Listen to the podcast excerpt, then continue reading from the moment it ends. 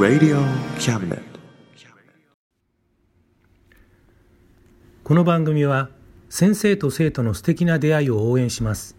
学習塾予備校講師専門の求人・給食サイト塾ワーク倉敷の力医学研究で社会にそして人々の健康に貢献する川崎医科大学衛生学日本初日本国内のタイ情報フリーマガジン D マークマガジン。タイ料理タイ雑貨タイ古式マッサージなどのお店情報が満載。タイのポータルサイトタイストリート。タレントや著名人のデザインも手掛けるクリエイターがあなたのブログを魅力的にリメイク。ブログ工房 by ワールドストリート。スマートフォンサイトアプリ Facebook 活用。Facebook デザインブックの著者がプロデュースする最新最適なウェブ戦略株式会社ワークス。T シャツプリントの SE カンパニーそして学生と社会人と外国人のちょっとユニークなコラムマガジン月刊キャムネットの提供で上海松江局松江大学城スタジオよりお送りします。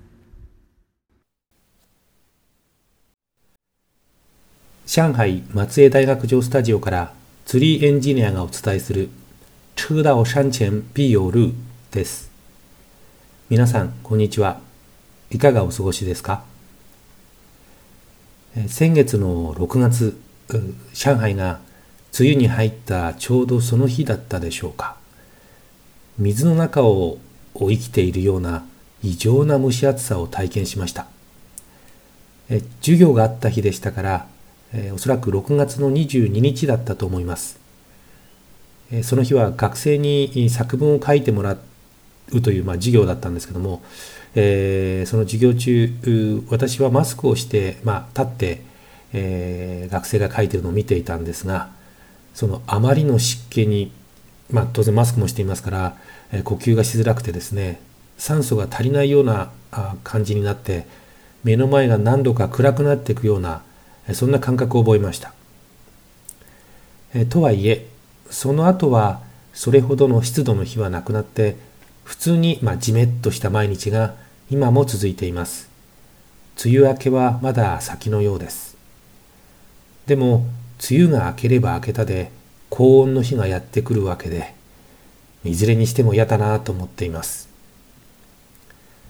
前回卒業生にインタビューをされるという話題についてお話ししました。こういうのは続くものなんでしょうか。その後も6月の末、先月の末に大学の宣伝部、日本語で言うところの広報部の人からインタビューを受けました。学部長を通じての依頼だったので、業務命令として引き受けました。でも、えー、その後インタビュー当日までは、えー、心の中は梅雨空のように暗くじめじめとしていました、えー、なぜかと言いますとそのインタビューの目的は外国人の私に共産党の良さを語らせることに、えー、他ならなかったからです、えー、その前にですね、え、なぜ私に業務命令として宣伝部、まあ、広報部の取材の話が回ってきたかについてえご説明した方がいいと思います。え5月頃だったと思うんですが、えー、学部長からある中国語の文章を訳してほしいという依頼がありました。えー、受け取ってみるとそれは、えー、共産党の歴史を簡略にまとめた内容でした。え、全部であの5章あってですね、え私のその担当は、え最後の第5章の翻訳と、えその前の1章からですね、え4章まあ私が自分で訳した5章まで含めて、え全体の日本語の内容、まあ、文法的なものも含めてですねそういったチェックでした。え翻訳自体はそれほど難しいものではありませんでしたが、えやはりその全体の統一に若干手こずりました。えー、というのも、まあ、4人の先生が分担して翻訳していましたのでえそれぞれに、ま表現に、えー、ま差がありました。えもちろんそのそれぞれの先生の役ですけれども間違いではないんです。えただそれをどのようにそのあるいはどこまで統一するかっていうことに、え少し工夫が必要でした。であの後から知ったことなんですがつまりインタビューを受ける段階で初めて知ったんですけれどもその翻訳の日本語文というのは、えー、上海の新天地という場所にある共産党の第1回大会が開かれた跡地に建てられた記念館。その記念館の展示物の説明文の日本語訳だったんです。しかも音声ガイドとしてその日本語文が流されるということもその時に初めて知りました。つまり役所終わった後に知ったんですね、えー、まあ話を元に戻しますがその共産党第1回大会の記念館の文章を訳した外国人ということで私は大学の広報部宣伝部から、えー、取材をさせてほしいという話が来たわけです。えつまり、えー、宣伝部としてはですね今、えー、共産党検討100周年の記念のイベントを、えー、7月に向けてですね、えー、7月1日ですね、えどんどんやっています。ですので、えこの共産党の宣伝には格好の対象だと見られたんだと思います。今街中では至る所でその検討100周年の宣伝イベントが繰り広げられています。例えば、まあ、うちのすぐそばの道ですね道路道路が続く限りその両脇の電柱にはですね国旗がずらっとはためいていますまたこの間気がついたんですけども地下鉄のアナウンスも以前はですね停車駅に近づくとその駅に、まあ、駅からあ、まあ、歩いて行けるデパートとかですねあるいは駅のそばの病院そういったものの紹介を放送していたんですけども今ではそういったもの全くなくなって全て党の宣伝に変わっています。もちろんテレビをつければどこそこで共産党決闘に、関連のあるイベントがあった。こんなことをしている。といったニュースが、連日流れています。もちろんあの共産党のですね決闘当時つまり1921年当時の、えー、中国の人たちの理想ですね目標というものには非常に敬意を表したいと思うんですがそれがですね今の今現時点のこの国のさまざまな歪みとか歪みを、え肌で感じている私にはですね素直にその100周年を一緒に祝える祝うという気にはちょっとなれないんですね。えそういう気持ちでいたのでえ大学の広報部のインタビューには、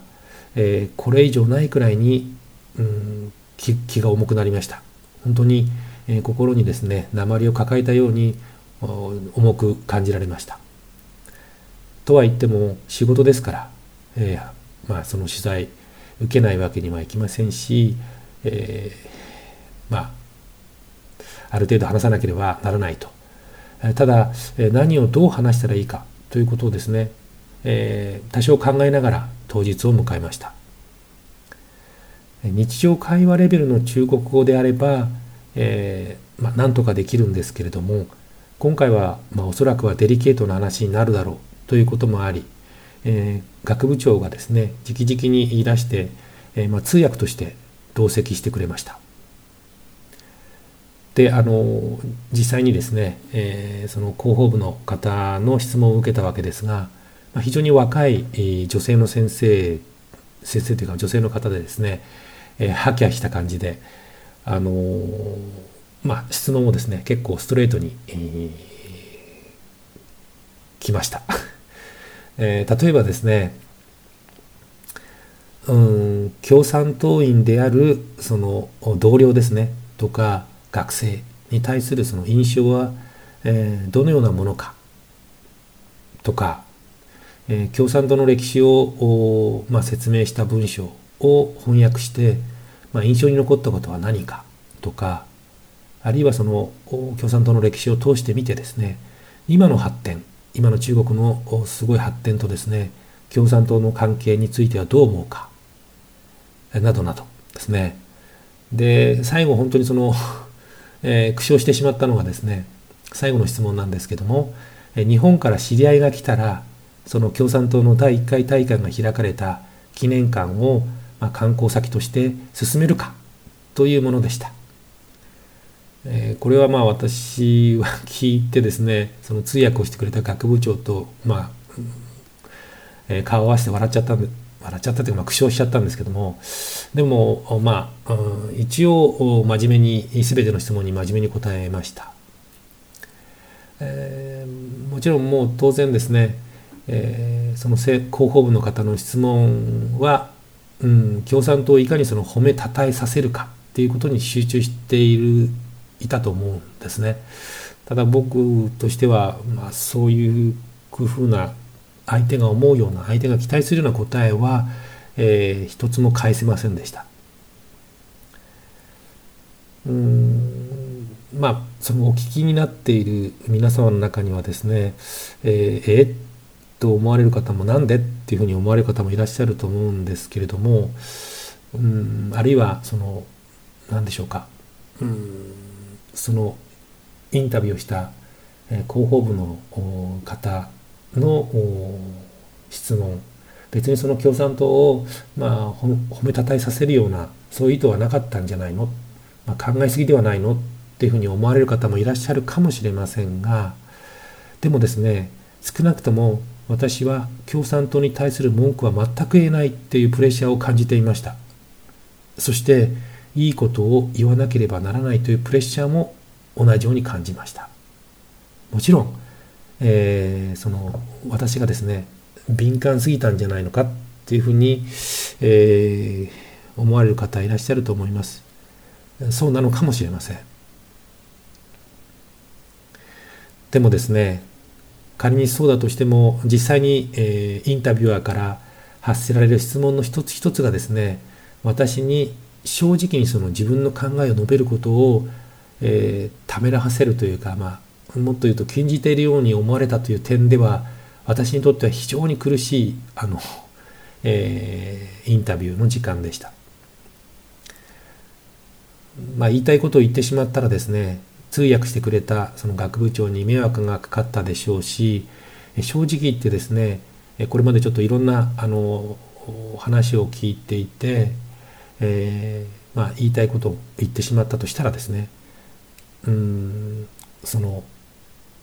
その後どうなるかっていうことをちらっと考えてやはり怖い恐怖を感じもしたんです。ですので先ほどもまあ言いましたように結局その全ての質問に対してる答えは、えー、ポイントをずらしてお答えしました。例えばあの最後ちょっと笑ってしまった質問に対してですね、えー、共産党の第1回大会が開かれた記念館をその日本人の知人が、えー、旅行に来た場合に、えー、観光先として進めるかっていうことに対しては、えこんなふうに言いました。あのまあ、とりあえず上海に来たので上海の有名なところ、えオリエンタルパールですか？東方名手島とかですね。あるいは豫園とか、え本当にその日本でも有名な場所あるいはその、えー、美味しい食べ物ですね。そういったところをまあとりあえず、えー、紹介おすすめしてですね。でその後時間があれば、えー、もしかしたらあのおすすめするかもしれません。というふうにお答えしました。私にとってもギリギリの言い方だったと思います心の中ではもうなんでそんなところを紹介しなきゃいけないんだっていうふうに思ったんですけどもまあそれはもう言えませんから、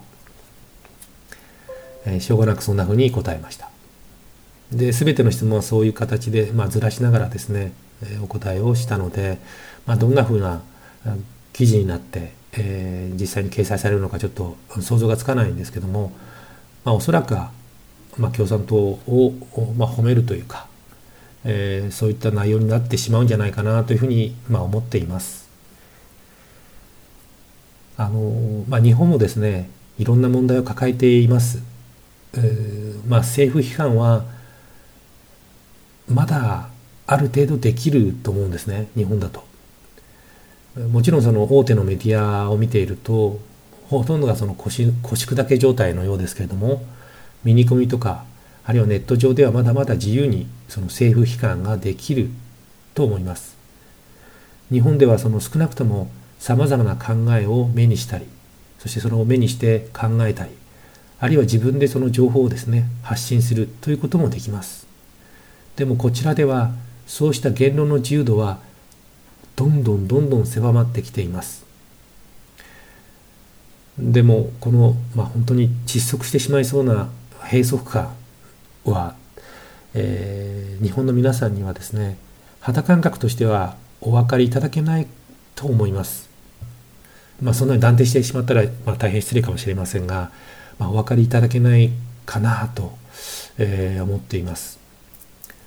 しかもその私のその言語表現能力ではですね、えー、上手にお伝えすることができません。本当に残念なんですけれども、えー、話題を変えましょう。日本ではワクチン接種を希望していてもなかなかできないというニュースをですね、え、私もこちらで YouTube などを通して見ているんですが、え、こちらでは、ま全くその逆にですねさまざまな場所でワクチン接種を奨励していますというか、まあ、打ってくださいという形でですね、え、実際に打てる状況にあります例えば今日ですねたまたま道を歩いている時にえー、ある団地の前を通ったんですがその団地の、まあ、入り口のところでですね、えー、まあ、ある看板がありました。で看板のその後ろ側にですね、まあ、テントみたいのがあってそこにもう2人ぐらいかな2人ぐらいの人が、まあ、通る通りかかる人に声をかけてるんですけどもあのその看板にはですねこんな風に書いてありました。ワクチンを接種した人に350元分の商品を贈呈します。というものでした。350元というのは日本円にして、まあ、6000円弱ですね。5600円ぐらいです。でこちらの物価水準などを考えると、めちゃくちゃ高額です。すごいその金額だと思います。それからそのこれは妻が教えてくれたんですけれどもある団地ではワクチンを受けた人にはお米とか油をま、無料で配布している。そういったところがあるそうです、えー、中国政府は今、まあ、日本と同じようにですね、えー、まあ、国民にワクチン接種をしてもらおうと躍起になっています。でもですねそれにもかかわらずそのなかなかですね、えー、ワクチン接種率思うように上がらないんですね。それなぜかというと、えー、一つはですねその必要性があまり感じられないっていうのがあると思うんですね。例えば上海では、えー、このところコロナ感染患者はほとんど出ていません。周りにまあそういった患者さんいないので、まあ、切迫感が感じられないんですね。まあ、これはまあ無理ないことだと思います。それから次にですね、ワクチンに対する不信感だと思います。特に副反応に対する恐怖というのが、まあ、るようです。こちらではま普段から医療に対する不信感が強いということがその背景にあると思います。もちろん全く信頼していないというわけではないんですけれども日本ほどですね、え医者に対してあるいは病院に対して信頼をしていないようなんですね。えー、各いう私も実はまだワクチンを受けていません。ワクチンを接種していません。えー、先日私の妻がですね、まあ、年貢を納めてえー、接種に行くというので、まあ、私も一緒に連れて行ってもらいました。えー、ところが、接種会場に着いた時、でも自分は外国人であるということを言う言うとですね、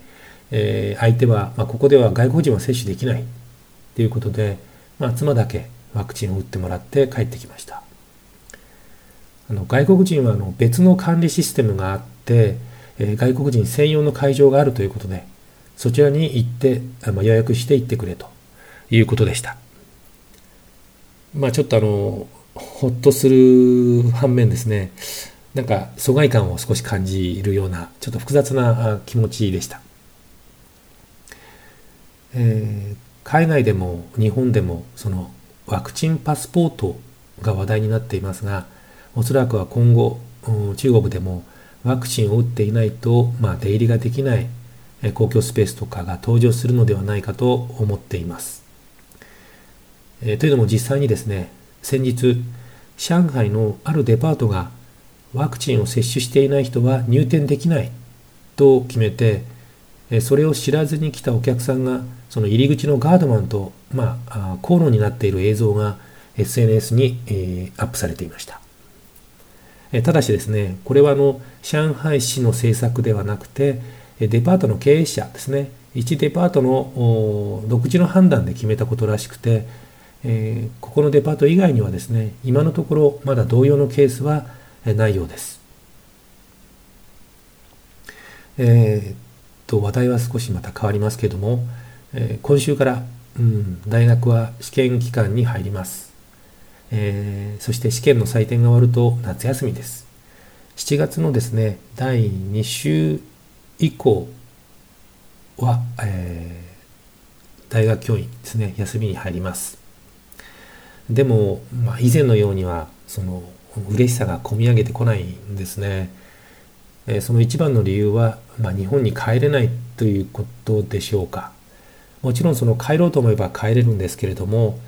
えー、上海に戻ってきた時の、まあ、2週間の隔離生活を考えると二の足を踏んでしまいます。丸2年間日本に帰っていないというそういう時間的なことよりもあの帰りたい時に帰れるというそういう自由な選択肢がなくなってしまっていることが非常にその気を重くさせています。まあでも仕方がないですね。えー、ということで、まあ、夏休みはあの大学の仕事以外にも、まあ、ずっとあの放っておいた仕事がありますので、えー、この夏休みはせいぜい仕事に精を出そうかと考えています。えー、それでは、えー、今回も、まあ、まとまりのない話になりましたが、え、今日今回はこれにて、え失礼いたします。皆さんどうかくれぐれもご自愛ください。え最後までお聴きいただきありがとうございました。ではまた。この番組は先生と生徒の素敵な出会いを応援します。学習塾予備校講師専門の求人・給食サイト塾ワーク。倉敷の力、医学研究で社会に、そして人々の健康に貢献する川崎医科大学衛生学。日本初、日本国内のタイ情報フリーマガジン、D マークマガジン。タイ料理、タイ雑貨、タイ古式マッサージなどのお店情報が満載。タイのポータルサイト、タイストリート。タレントや著名人のデザインも手掛けるクリエイターがあなたのブログを魅力的にリメイク。ブログ工房 by ワールドストリート。スマートフォンサイト、アプリ、Facebook 活用。Facebook デザインブックの著者がプロデュースする。最新最適なウェブ戦略。株式会社ワークス。T シャツプリントの SE カンパニー。そして学生と社会人と外国人のちょっとユニークなコラムマガジン。月刊キャムネットの提供で上海松江局松江大学城スタジオよりお送りしました。Radio Cabinet